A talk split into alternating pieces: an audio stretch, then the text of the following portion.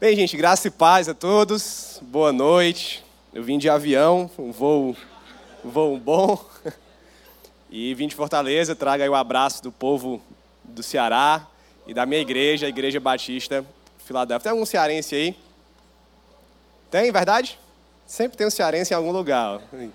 Prazerzão, cara. Tô Ceará não, né? Não? Fortaleza? Ah, muito bem. Maior time do mundo aí, bem representado aqui. É do Ceará o pessoal ali também? Show. Muito bom. Tem cearense todo canto. Muito bom. Gente, vamos então para a ministração da palavra. É o que mais importa aqui, depois a gente pode conversar por aí, bater um papo, trocar algumas ideias. Mas vamos ao tema de hoje, nesse Simplesmente Igreja, e eu vou falar sobre não deixem de congregar.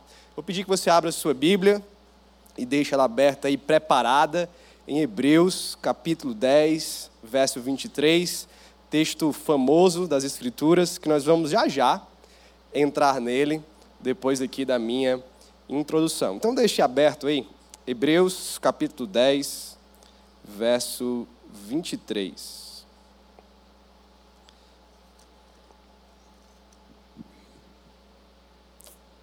Amém? Acharam a Bíblia? Acharam a Bíblia não, né? Acharam o texto na Bíblia. Se tiver perdido a Bíblia aí, tá mal. Vamos orar para nós entrarmos na mensagem? Feche seus olhos, vamos ao Senhor em oração. Senhor, nosso Deus, Pai, Filho, Espírito Santo, nós estamos diante da Tua palavra, Senhor. E nós somos pecadores com algumas barreiras para Te ouvir seja de pecado, incredulidade, rebeldia, desatenção, frieza. E a minha oração, Senhor, é que o Teu Espírito possa vencer essas barreiras hoje à noite. Teu Espírito possa cravar a Tua palavra nos nossos corações, Senhor. E que aqui não haja apenas uma palestra ou uma voz humana falando, mas o poder do Teu Espírito pregando a nós, para transformar as nossas vidas por meio do texto inspirado, Senhor. Faz isso nessa noite que eu seja aqui apenas canal e que o Senhor fale, se revele a nós por meio da pregação da palavra de Deus. Assim eu oro no nome de Jesus. Amém. Vou começar compartilhando com vocês algo da minha experiência pastoral. Acho que aqui em São Paulo deve acontecer a mesma coisa. Lá em Fortaleza tem sido comum jovens viajarem para morar fora, ou por um tempo, ou para sempre, né? E um dos lugares que mais se procura hoje em dia é Portugal. Então, semana um, semana sim, semana não, mês sim, mês não, vamos dizer assim, um jovem chega para mim ou dizendo que está planejando ir a Portugal ou qualquer outro país, ou já avisando que está indo. E a gente tem aquela conversa ali, né, pastor e ovelha, o jovem ali falando dos seus sonhos profissionais, de estudo, de uma vida melhor. Às vezes é uma família, né, uma jovem família que quer aí uma qualidade de vida, segurança, futuro melhor para os filhos, enfim, vários motivos que levam a essa vida, tentativa de vida fora do Brasil. E aí eu sempre pergunto uma coisa: você já pensou em qual igreja você vai congregar quando você chegar lá? Algumas pessoas dizem, sim, pastor, a gente já pensou, a gente já procurou. Outras pessoas até vêm já com essa dúvida, pastor, você tem algum lugar para indicar? Você conhece um pastor em Portugal? Você conhece alguma igreja lá que a gente possa frequentar? Algumas pessoas trazem essa preocupação, mas muitos, muitos mesmo, respondem que não tinham pensado nisso ainda. Eu não sei se você já pensou em morar fora e se você já considerou a igreja como fator determinante para isso. Ou se você já pensou ou teve que mudar de estado, como tem o pessoal do Ceará aqui, mudar de cidade, e você antes considerou a presença de uma igreja saudável naquele lugar para você congregar ou não. Isso não é muito comum, infelizmente. Mas deveria ser. Eu tenho um amigo que ele chegou para mim e disse, uma época, eu nem era pastor ainda, ele falou o seguinte: Pedro, eu estou indo trabalhar embarcado num navio, num cruzeiro, né, vou trabalhar lá por um ano e quero renovar por mais um ano né, para gente pra ficar aí nesses dois anos trabalhando, aprendendo inglês, na volta ao mundo, enfim, vai ser muito bom. E aí eu olhei para ele e perguntei assim, na lata, foi a primeira coisa que veio na minha cabeça. Tu vai passar dois anos dentro do navio, vou. Isso significa que são dois anos sem congregar numa igreja. Tu já pensou nisso? Ele disse, não. Não pensei nisso. Vou considerar algo do tipo. E aí ele foi. Sabe o que aconteceu, gente? Chuta o que aconteceu. Ele abandonou a fé. Ele abandonou a igreja. Isso sempre vai acontecer? Nem sempre. Mas eu acredito que a maioria de nós não considera, ou considera pouco, o fator congregar numa igreja local, quando a gente faz planos para a nossa vida. Esse meu amigo tem tentado voltar à igreja e à fé com muita dificuldade hoje em dia. Por quê? Porque ele está afastado da igreja, é estar afastado de Jesus. Eu não tenho nenhum medo de dizer isso. Não é religiosidade, a gente vai já ver aqui no texto essa verdade. Eu não tenho nenhum medo de dizer que longe da igreja, e eu não estou falando só do prédio da igreja, estou falando das pessoas da igreja. Longe da comunidade de fé, a fé vai esmorecendo. E nós vamos ao texto aqui de Hebreus para ver exatamente essa verdade, como o autor de Hebreus fala dela. Eu quero que você coloque seus olhos sobre a Bíblia agora em Hebreus. E antes de entrar no texto, deixa eu só te explicar um pouco do contexto dessa carta-sermão. É isso que Hebreus é. Hebreus é um tipo de carta que é uma pregação. E ela é estruturada em torno de cinco momentos de exortação e advertência. Se você ler Hebreus aí do começo ao fim, você vai encontrar, se você tiver esse olho aí mais clínico de Hebreus, você vai encontrar cinco momentos onde há ali uma exortação e uma advertência. E o que o autor faz é que, para fundamentar essas advertências, essas exortações, ele constrói teologia ao redor delas. Ele vai tecendo teologicamente sobre a supremacia de Jesus para que a partir da teologia sobre Jesus, ele possa fazer essas advertências. E aqui fica uma lição, inclusive, dessa carta-sermão de Hebreus. Pregação, advertir, exortar, aconselhar, sem uma base sólida teológica de Jesus, do Evangelho, da palavra, é vazio. E é por isso que se gasta aqui vários capítulos construindo teologia sobre Jesus para fazer então advertências verdadeiras, vivas e penetrantes. Então, o autor de Hebreus está caminhando da teologia para a prática. E é isso que a gente vai fazer, porque ele quer pregar, ele quer advertir, mas antes ele precisa ensinar coisas fundamentais sobre Jesus. Eu quero fazer a mesma coisa aqui, porque esse texto que eu pedi para você abrir, Hebreus capítulo 10, verso 23 ao 25, é um desses momentos de advertência. É a terceira é o terceiro momento de advertência e exortação que nós temos em Hebreus. Não só esses três versículos, tá? É um, um corpo de exortação aqui mais longo, mas eu vou ficar inicialmente nesses três versículos, o 23, o 24 e o 25. Vamos ler essa advertência do autor, do autor aqui de Hebreus. Guardemos firmes a confissão da esperança, sem vacilar, pois quem fez a promessa é fiel. Cuidemos também de nos animar uns aos outros no amor e na prática de boas obras. Não deixemos de nos congregar, como é costume de alguns. Pelo contrário, façamos admoestações, ainda mais agora que vocês veem que o dia se aproxima. É uma advertência clara, um encorajamento a algumas práticas e uma advertência: não deixe de congregar. Mas eu quero que você entenda agora o que vem antes dessa advertência que é uma teologia sobre Jesus. Aliás, o principal ponto teológico de Hebreus é a supremacia de Jesus, a superioridade de Jesus em relação às coisas da antiga aliança e a superioridade, então, da nova aliança à antiga aliança. E o argumento principal dessa superioridade de Jesus é que ele é o nosso sumo sacerdote seu ofício sacerdotal é maior do que o ofício sacerdotal da antiga aliança. Jesus é maior do que Arão, por exemplo. É o sumo sacerdote, perfeito e eterno que nós temos. Então vá comigo para o início do capítulo 10. Porque você vai ver que o autor de Hebreus está ensinando justamente isso. E daqui a pouco ele vai fazer o link com a advertência que nós lemos. O verso 1 e 2 diz: Ora, visto que a lei é apenas uma sombra dos bens vindouros, não a imagem real das coisas, nunca consegue aperfeiçoar aqueles que se aproximam de Deus com os mesmos sacrifícios que ano após ano, continuamente eles oferecem. Se isto fosse possível, será que os sacrifícios não teriam deixado de ser oferecidos? Porque os que prestam culto, tendo sido purificados uma vez por todas, não mais teriam consciência de pecados. Olha o que o autor de Hebreus está falando. O raciocínio aqui, ele é muito sequencial, você vai entender quando eu for lendo os outros textos. Ele está dizendo, olha, a lei era só sombra dos bens que viriam, dos bens da nova aliança. Não é a coisa real ainda em Jesus, mas aponta para Jesus e é sombra de Jesus. E o que ele diz aqui é o seguinte: eu vou resumir aqui nas minhas palavras. Sabe aqueles sacrifícios que a lei pedia que o povo ofertasse ali, vez após vez, aquele sacrifício especial do dia da expiação, ano após ano?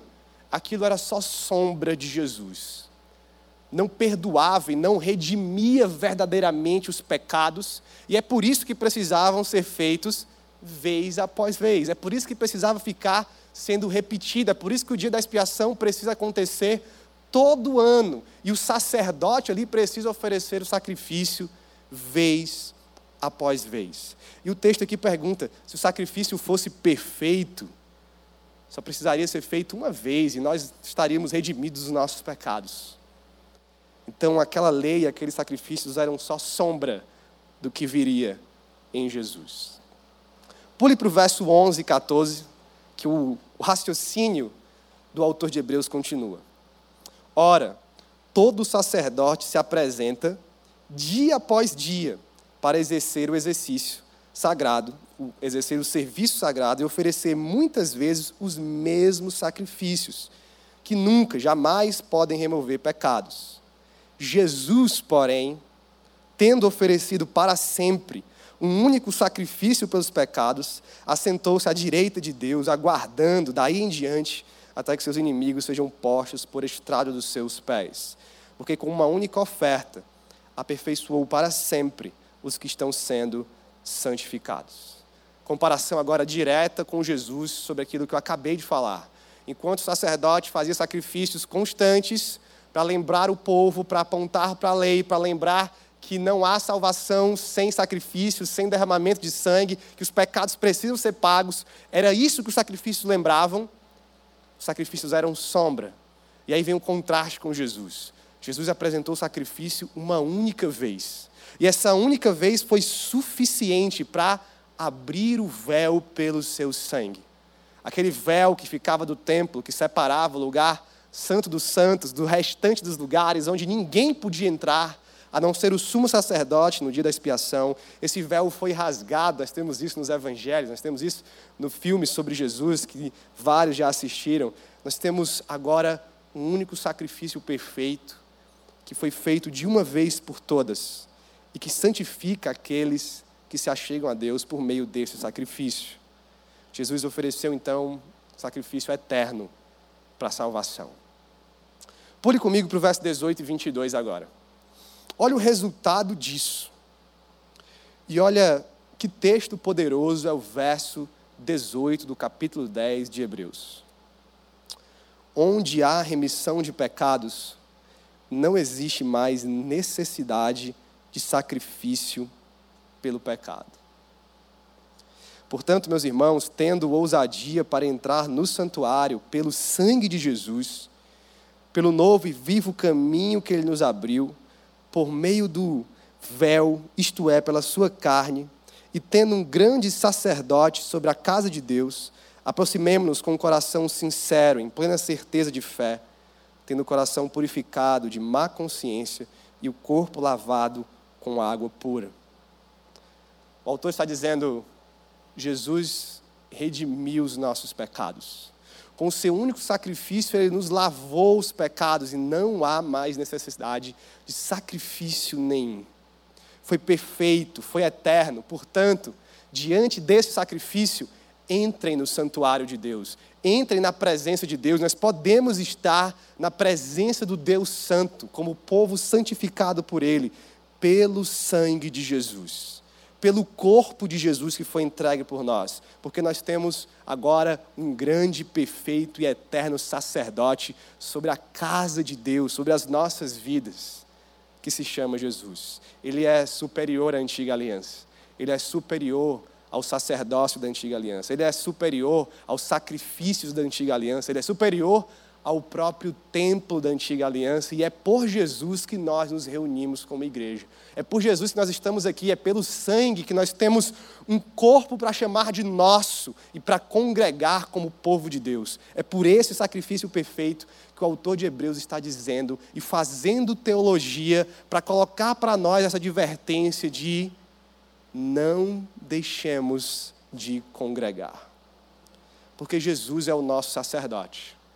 Em resumo, o que o autor de Hebreus aqui, que é um gênio, é um gênio da teologia e da vida prática cristã. O que ele está dizendo ao longo de toda a sua carta é: Jesus é superior. E porque Jesus é superior, guardem a fé com firmeza. Continuem vivendo a fé cristã, porque Jesus pagou um alto preço, um sacrifício eterno para que nós pudéssemos fazer isso e para que nós tivéssemos a confiança, a esperança de que podemos fazer isso no nome e no sangue de Jesus. Você tem livre acesso a Deus hoje por causa disso. Você é igreja hoje por causa disso, porque Jesus é o nosso sacerdote, nosso sumo sacerdote. Não há mais véu no templo. Não há mais um lugar santo que separa pecadores de Deus. Se nós estamos em Jesus, nós estamos na presença de Deus. Essa teologia aqui que vai basear o texto que nós vamos ler agora, reler, e que eu vou caminhar em cima dela. O verso 22, baseado em tudo isso que o autor de Hebreus disse, diz o seguinte: guardemos firme a confissão da esperança, sem vacilar, pois quem fez a promessa é fiel. Quando você olha para tudo que Jesus fez, tudo que Jesus é, e você vê que ele conquistou para nós esse lugar na presença de Deus. Nós somos chamados a esse pregador aqui de Hebreus a guardar firme a confissão da esperança. Que em outras palavras é guardar a nossa fé, guardar a nossa confissão de Cristo, que somos povo de Deus. Um dia você fez essa confissão, um dia você entregou a vida a Jesus. Um dia você disse: Eu me entrego a Jesus, eu confio nele, ele é meu Senhor e Salvador. E o texto está dizendo: guarde isso. Guarde a confissão de esperança que você fez, baseado não na sua confissão, não no quão bom você articulou isso, não no quão bom você acha que é, não nas suas obras, mas no fato de Jesus ser o nosso sacerdote perfeito e eterno, no fato de Jesus ser superior. Guarde isso em Jesus. O texto está dizendo, é pois quem fez a promessa é fiel. Aquele Deus que prometeu, enviou o sacerdote prometido. Ele é fiel e nós podemos guardar a nossa fé. Essas promessas são nossas pelo sacrifício de Jesus. Todas as bênçãos do Evangelho são nossas pelo sacrifício de Jesus. Então valorize o que Jesus fez ao guardar a sua fé, a guardar a convicção, a zelar por ela. Valorize o que Jesus fez, valorize o sacrifício que ele fez, que foi o sacrifício de si mesmo porque Jesus não é só o sacerdote, ele é o cordeiro que foi sacrificado, ele é o nosso bode expiatório. Então nós devemos guardar a nossa fé. Olha o que Hebreus capítulo 3, verso 5 diz: Moisés foi fiel em toda a casa de Deus como servo, para testemunho das coisas que haviam de ser anunciadas. Cristo, porém, como filho, é fiel em sua casa, e esta casa somos nós. Se guardarmos firme a ousadia, a exultação da esperança.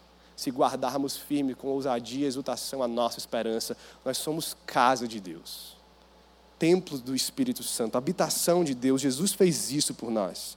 Portanto, valorize a obra de Jesus, guardando a fé.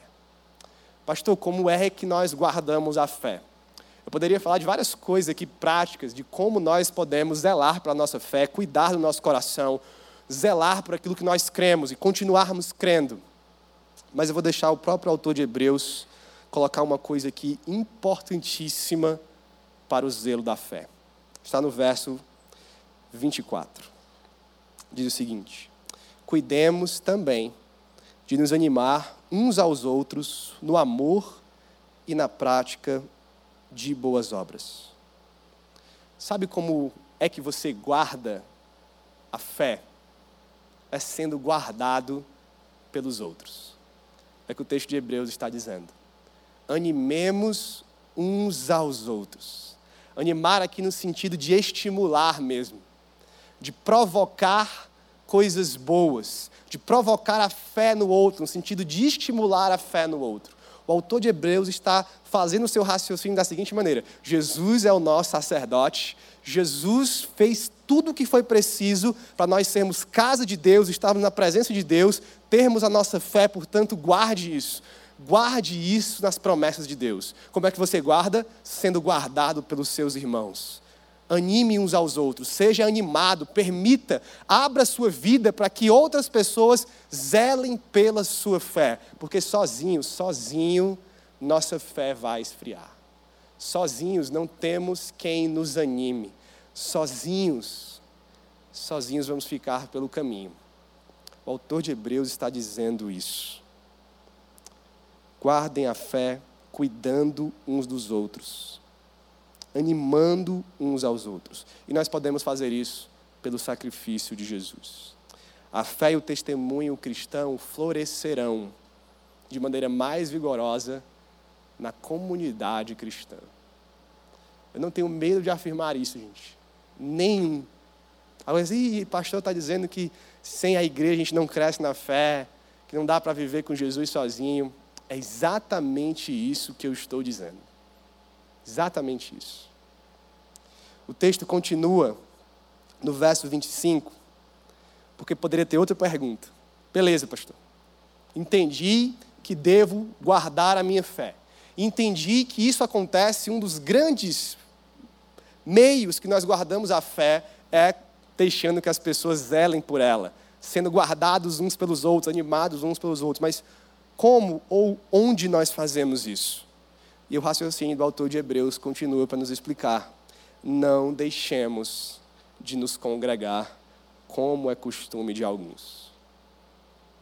Texto bem claro. Como é que você anima um ao outro? É congregando, meu. É congregando como povo de Deus. É congregando como igreja.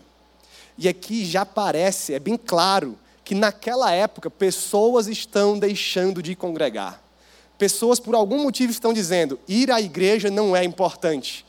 Ter uma comunidade de fé, ser abraçado, abraçar, animar uns aos outros, zelar pelo outro, não é importante. E o autor está dizendo: não deixe de fazer isso, como já tem sido o costume de alguns. Sem isso, você não anima os irmãos. Sem animar os irmãos, nós não guardamos a nossa fé. Não deixem de congregar. Nós podemos fazer isso de novo, pelo sacrifício de Jesus. Somos congregação porque temos o sacerdote Jesus que ofereceu o sacrifício eterno. Então, valorize o sacrifício de Jesus congregando.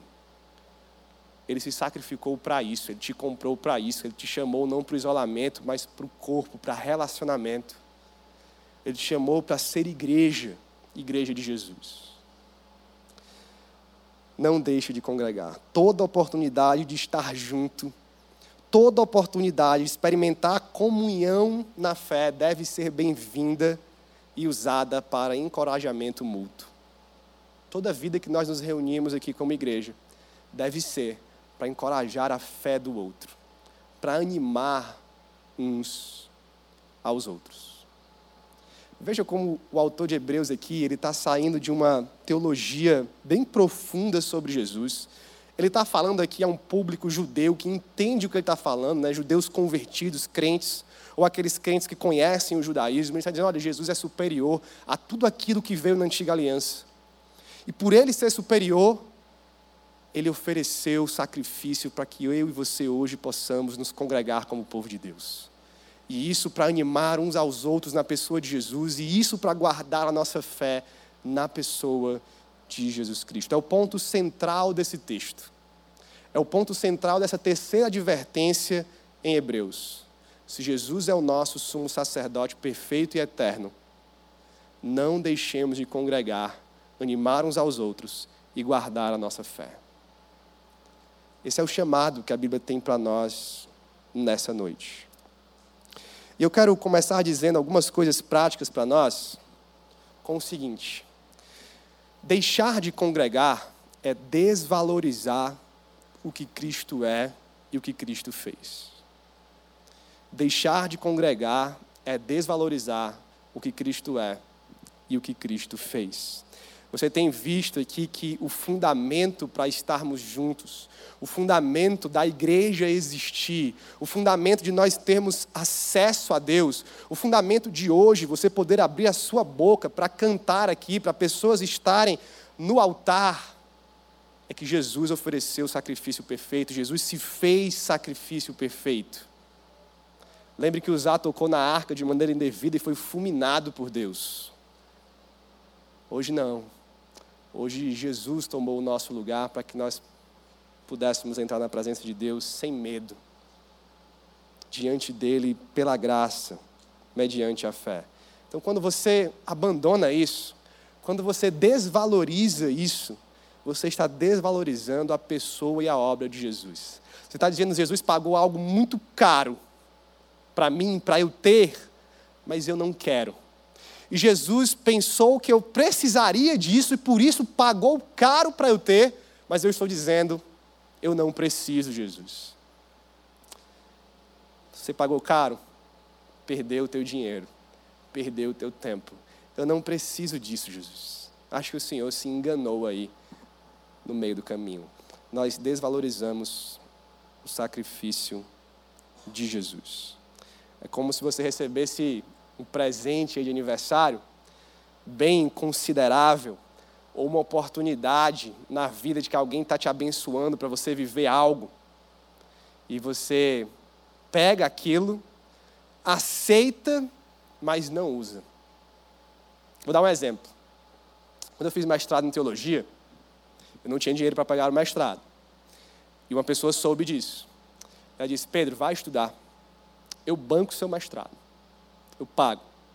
Eu disse, amém, aleluia. Resposta de oração, vou estudar, vou reverter isso para o benefício da igreja, tudo que eu aprender vai ser para edificar a igreja, porque tem alguém investindo em mim. Só que teve uma época, na segunda metade do mestrado, que estava difícil. Se você faz mestrado vai fazer, você vai perceber isso. Estava difícil se formar, estava difícil terminar a dissertação. Estava complicado. Eu pensei em desistir.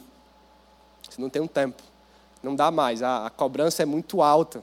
Meu, meu orientador é um erudito, assim, um amigo, mas um pastor de alto nível teológico, e ele cobrava e cobrava. Eu fiz dissertação sobre a Trindade, que é o meu tema preferido, e difícil, aprendi a ler inglês na tora para fazer, eu disse, não dá mais. Só que se eu desistisse do mestrado, eu jogaria aqueles, já estava na casa dos milhares de reais que aquela pessoa, mês após mês, durante três anos, estava pagando para eu fazer, para eu ter aquela oportunidade. Por meio do sacrifício dessa pessoa, eu tive acesso ao estudo. E se eu desistisse, eu jogaria fora o que ela fez. Se eu desistisse, aquele dinheiro que ela investiu não valeria de quase nada. E eu disse comigo mesmo: eu não posso fazer isso. E o que me fez me formar e ser mestre em teologia é porque alguém estava pagando e eu disse: eu não posso fazer essa desfeita com a pessoa. Eu não posso desvalorizar. Vai ser uma vergonha grande demais. Como eu vou olhar para essa pessoa e dizer: eu simplesmente desisti, o teu dinheiro foi perdido? Nós fazemos isso com Jesus quando dizemos: eu não quero congregar. Eu não quero a igreja. Ele pagou caro para que a igreja exista e para que nós estejamos aqui. Uma segunda coisa que eu gostaria de dizer, baseado nesse texto. Nós podemos estar na igreja e sermos desigrejados. Você pode estar aqui hoje e ser um desigrejado. Você pode estar aqui sábado após sábado, domingo após domingo, e ser um desigrejado. E mesmo assim estar jogando fora, desvalorizando aquilo que Jesus fez para que você fosse igreja. Sabe por quê?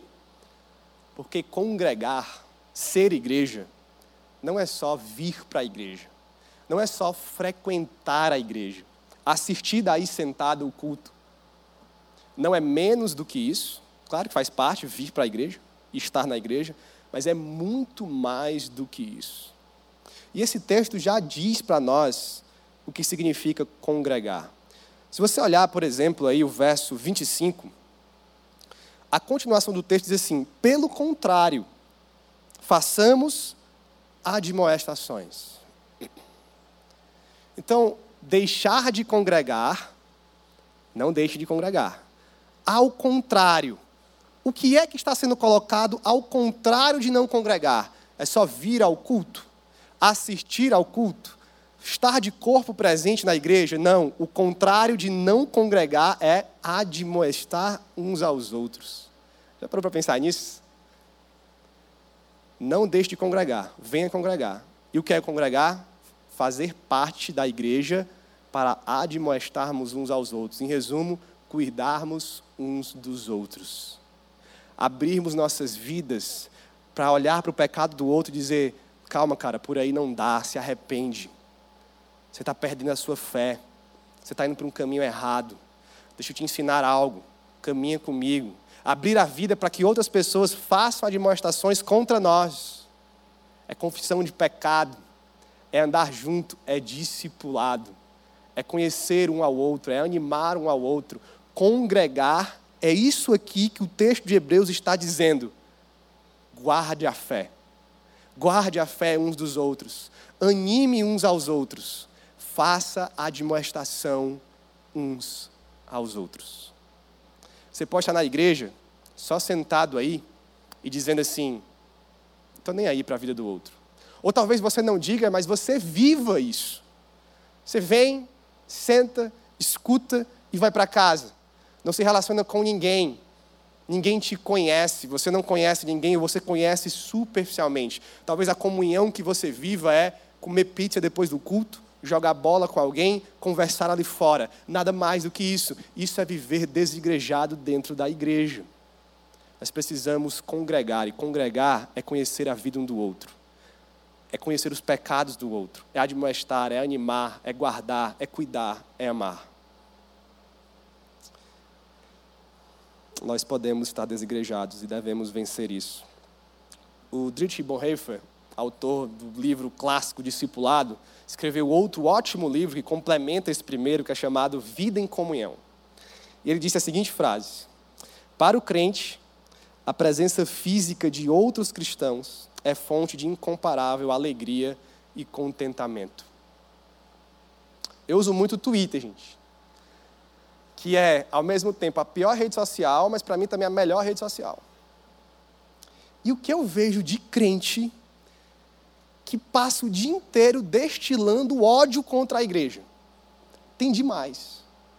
Twitter ele é um, uma ferramenta que muita gente usa para reclamar. Né? E o crente gosta de reclamar da igreja. E às vezes eu pego uns caras lá no Twitter, que você olha para a timeline deles, o cara é da igreja tal, da denominação tal, e ele passa o dia inteiro reclamando da denominação dele criticando, falando mal da igreja, falando mal, fazendo mal, eh, falando mal da igreja, falando mal de crente. Tem crente que diz, eu odeio crente. Né? E o Bonhoeffer está dizendo aqui, olha, a presença física dos crentes é alegria e contentamento para o crente. A igreja é alegria e contentamento para o crente. A comunhão, mesmo com pessoas difíceis, crentes difíceis, porque você é, eu sou difícil em algum nível, é alegria e contentamento para o crente, porque porque é por meio da igreja que Jesus trabalha nas nossas vidas. Olha o que João diz na segunda carta, capítulo 1, verso 12. Tenho muito o que escrever a vocês, mas não é o meu propósito fazê-lo com papel e tinta. Em vez disso, espero visitá-los e falar com vocês face a face para que a nossa alegria seja completa. Que versículo poderoso, gente.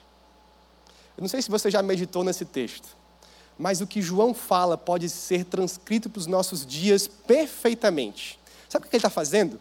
Ele está pegando a tecnologia de comunicação daquela época, papel e tinta, escrita de cartas, porque era assim que você falava com alguém que estava longe, e dizendo: Eu tenho algumas coisas para escrever, eu poderia usar tinta e papel, mas eu não quero isso, porque eu quero estar face a face com vocês. Eu quero estar na presença de vocês, porque só assim minha alegria será completa. Só assim a nossa alegria, congregando juntos, será completa. Esse texto, se fosse escrito hoje, poderia ser muito bem: olha, eu tenho muitas coisas para falar, e eu poderia usar o YouTube, o WhatsApp, vídeo, Telegram, Twitter, Instagram, ligação, vídeo chamada no Zoom, no Meet. Mas eu não quero usar essas ferramentas. Eu quero estar na igreja com vocês, porque é só assim que a nossa alegria é completa. Você entendeu isso? Você entendeu que assistir um culto na sua casa é bom, mas não é a mesma coisa de estar aqui com os irmãos. Todo o ministério da internet, inclusive que eu faço parte e produzo conteúdo, é ótimo. Não é e nunca será a mesma coisa de congregar aqui como igreja. É o que João está dizendo. A alegria só é completa quando nós estamos juntos, congregando. E foi para isso que Jesus ofereceu o sacrifício perfeito e se fez sacrifício perfeito. Uma terceira coisa que eu gostaria de dizer: como é que nós animamos uns aos outros? Como é que nós estamos aqui congregando e podemos tocar na vida um dos outros, deixar que outros toquem na nossa vida, para que sejamos animados e guardemos a nossa fé? Tem muito jeito, gente. Muitos. A Bíblia tem cerca de 25 mandamentos que a gente chama de mandamentos uns aos outros. Faça isso uns aos outros, aquilo outro uns aos outros. Vou só resumir aqui. A Bíblia diz que nós devemos amar uns aos outros, cuidar uns dos outros, suportar uns aos outros, no sentido de apoiar, confessar pecados uns aos outros, perdoar uns aos outros, edificar uns aos outros, aconselhar uns aos outros. E vários outros uns aos outros. Qual foi a última vez que você chegou para um amigo, para um líder, para um pastor e confessou os teus pecados? Pediu perdão a quem fez algo de errado contigo, que você aconselhou alguém que você viu que estava precisando, que você se permitiu ser aconselhado, que você pediu conselho. Qual foi a última vez que você edificou alguém, trouxe uma palavra de Deus para alguém? Serviu alguém, porque também ao servir uns aos outros. Como você tem amado uns aos outros na igreja?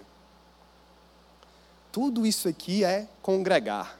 Tudo isso aqui é animar uns aos outros. Se nós não estamos vivendo isso, nós não estamos vivendo a igreja da maneira correta. Nós estamos, talvez, sendo desigrejados mesmo dentro da igreja. Então, pegue essas coisas aqui: o amor, o cuidado, o apoio, confessar pecados, perdoar, edificar, aconselhar, servir. Viva isso intensamente. Porque vivendo isso intensamente, nós valorizamos o que Jesus fez por nós. Porque Ele fez justamente para nos dar essa chance de viver igreja. Gente, eu, eu, eu amo a igreja de Jesus. É por isso que quando eu vejo o próprio crente reclamando da igreja no sentido pejorativo, críticas destrutivas, ataques gratuitos, eu fico assim, Jesus tem misericórdia. Porque se fosse eu, já tinha fulminado. Mas Deus tem misericórdia dessas pessoas. Eu preciso aprender a ter misericórdia dessas pessoas, porque elas são igreja de Jesus também. Os crentes, sim, os crentes são difíceis. Ser humano é difícil. Mas nós somos a igreja de Jesus e há o sangue de Jesus caro, precioso, derramado sobre todos nós. Inclusive sobre a pessoa que você não gosta na igreja. Tem o sangue de Jesus sobre a vida dela. Aquele irmão chato tem o sangue de Jesus sobre a vida dela. Aquela família que tem a criança que chora no culto e te perturba, o sangue de Jesus está sobre a vida dela. O ex-namorado na igreja não consegue olhar para ele, o sangue de Jesus está sobre a vida dele ou dela. Nós somos igreja, precisamos valorizar aquilo que Jesus fez por nós. E eu queria aqui fazer um apelo. Um apelo a você que tem vivido desigrejado. Seja dentro da igreja, seja fora da igreja. Existem alguns motivos para nós não querermos mais ter comunhão com o povo de Deus. Nenhum deles se justifica diante do que Jesus fez. Mas existem alguns motivos. Você pode ter sido ferido pela igreja. Isso acontece às vezes. Igrejas não são perfeitas, pastores não são perfeitos, líderes não são perfeitos. Você não é perfeito. Você pode ter sido ferido pela igreja. ou você pode ter ferido a igreja também. E aí, quando você fere a igreja, a igreja trata dessa ferida, às vezes a gente não consegue ouvir aquilo que nós não gostamos, nos fechamos por orgulho e resolvemos então nos afastar também. Então, ou você foi ferido pela igreja, ou você feriu a igreja e não quer lidar com isso, e por isso abandonou a vida de igreja, ou ainda vem, mas está mais recluso. Eu gostaria que você pensasse em como o apóstolo Paulo lidou com a igreja de Corinto. Por que eu estou falando da igreja de Corinto? Faça esse transporte aqui de Hebreus para 1 Coríntios. Porque a igreja de Corinto, gente, era uma igreja cheia de problema. Quem já leu a carta sabe.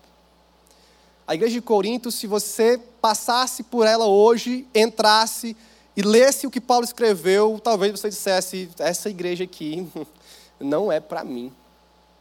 Jamais ficarei nesse lugar. Por quê?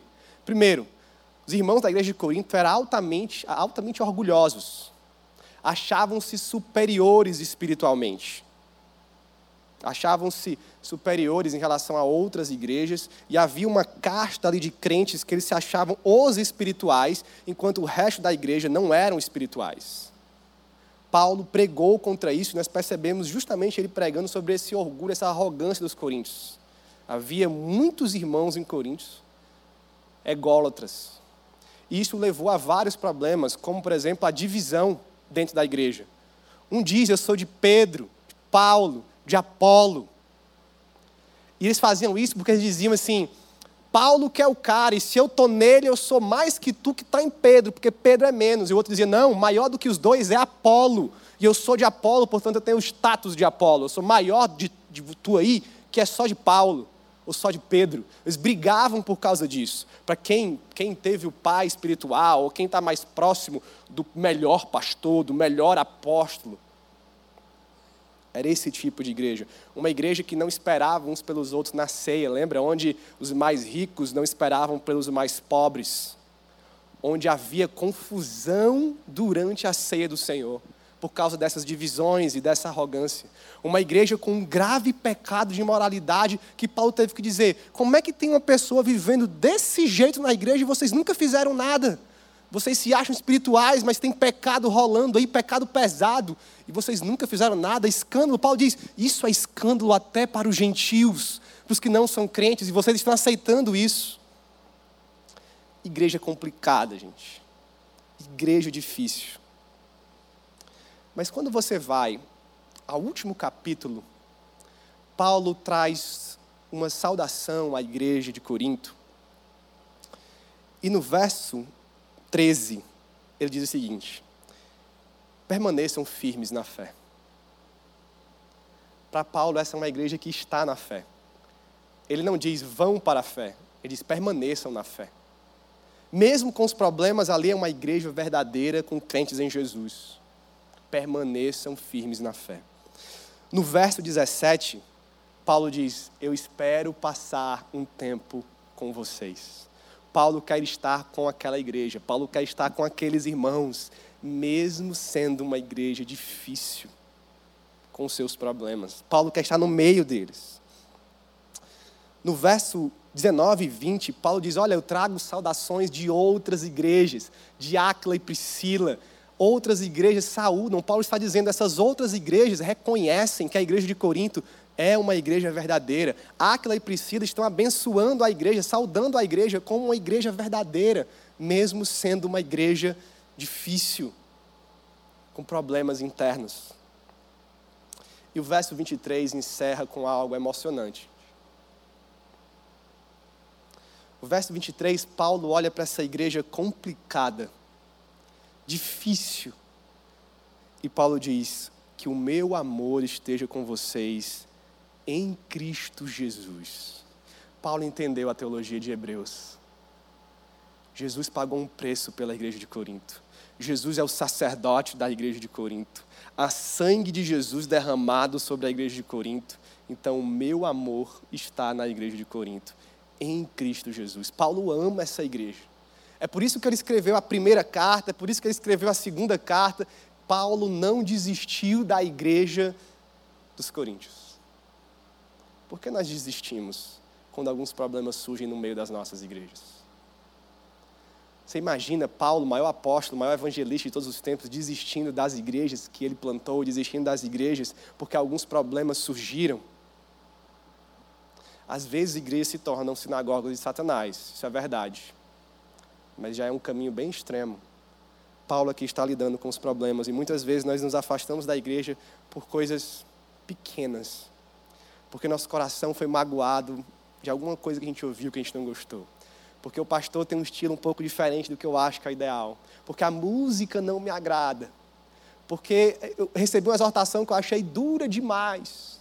Porque eu visitei, visitei, visitei e ninguém me deu uma boa noite na primeira vez.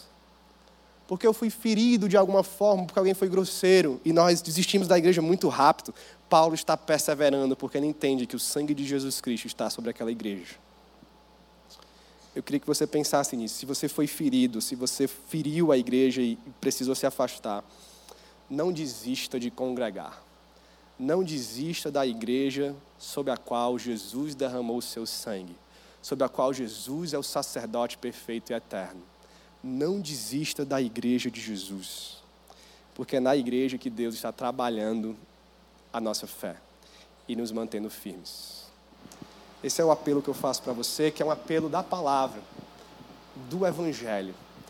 Creia em Jesus e congregue no corpo de Jesus Cristo. Amém? Vamos orar. Senhor, nosso Deus, nosso Pai, como é bom saber que o Senhor nos comprou com o teu sangue e nos deu povo ao qual nós pertencemos. O Senhor nos deu um corpo ao qual nós nos juntamos, Senhor. O Senhor nos deu uma comunidade onde a nossa fé é guardada, zelada, em nome de Jesus, com base em Jesus, mas na comunhão que nós vivemos por meio de Jesus. Que o Senhor possa fortalecer a nossa fé, ao fortalecer o nosso amor pela igreja, ao fortalecer, Senhor, a nossa dedicação ao corpo de Jesus. Se a igreja nos feriu, Senhor, traz, Senhor, consolo, restauração sobre nós. Se nós ferimos a igreja, Senhor, traz arrependimento, Senhor, humildade para sermos tratados. Mas que o Senhor nos reintroduza no teu corpo e que o Senhor nos faça viver igreja intensamente, simplesmente igreja, intensamente igreja, verdadeiramente igreja. Que possamos honrar o nome de Jesus, a pessoa de Jesus, a obra de Jesus, o sacerdócio de Jesus, o sacrifício de Jesus, o sangue de Jesus, ao vivermos igreja para a honra e glória do Senhor Jesus Cristo. Faz arder o amor pela igreja nos nossos corações, Senhor. Nos ensina a cuidar uns dos outros nos ensina a sermos igrejas. Transforma as nossas vidas por meio da comunhão. Transforma as nossas vidas por meio, Senhor, do teu ajuntamento, da adoração comunitária, da vida, Senhor, em comunhão. Nos dá alegria no teu povo. Nos dá amor pelo teu povo, como Paulo amava a igreja, Senhor.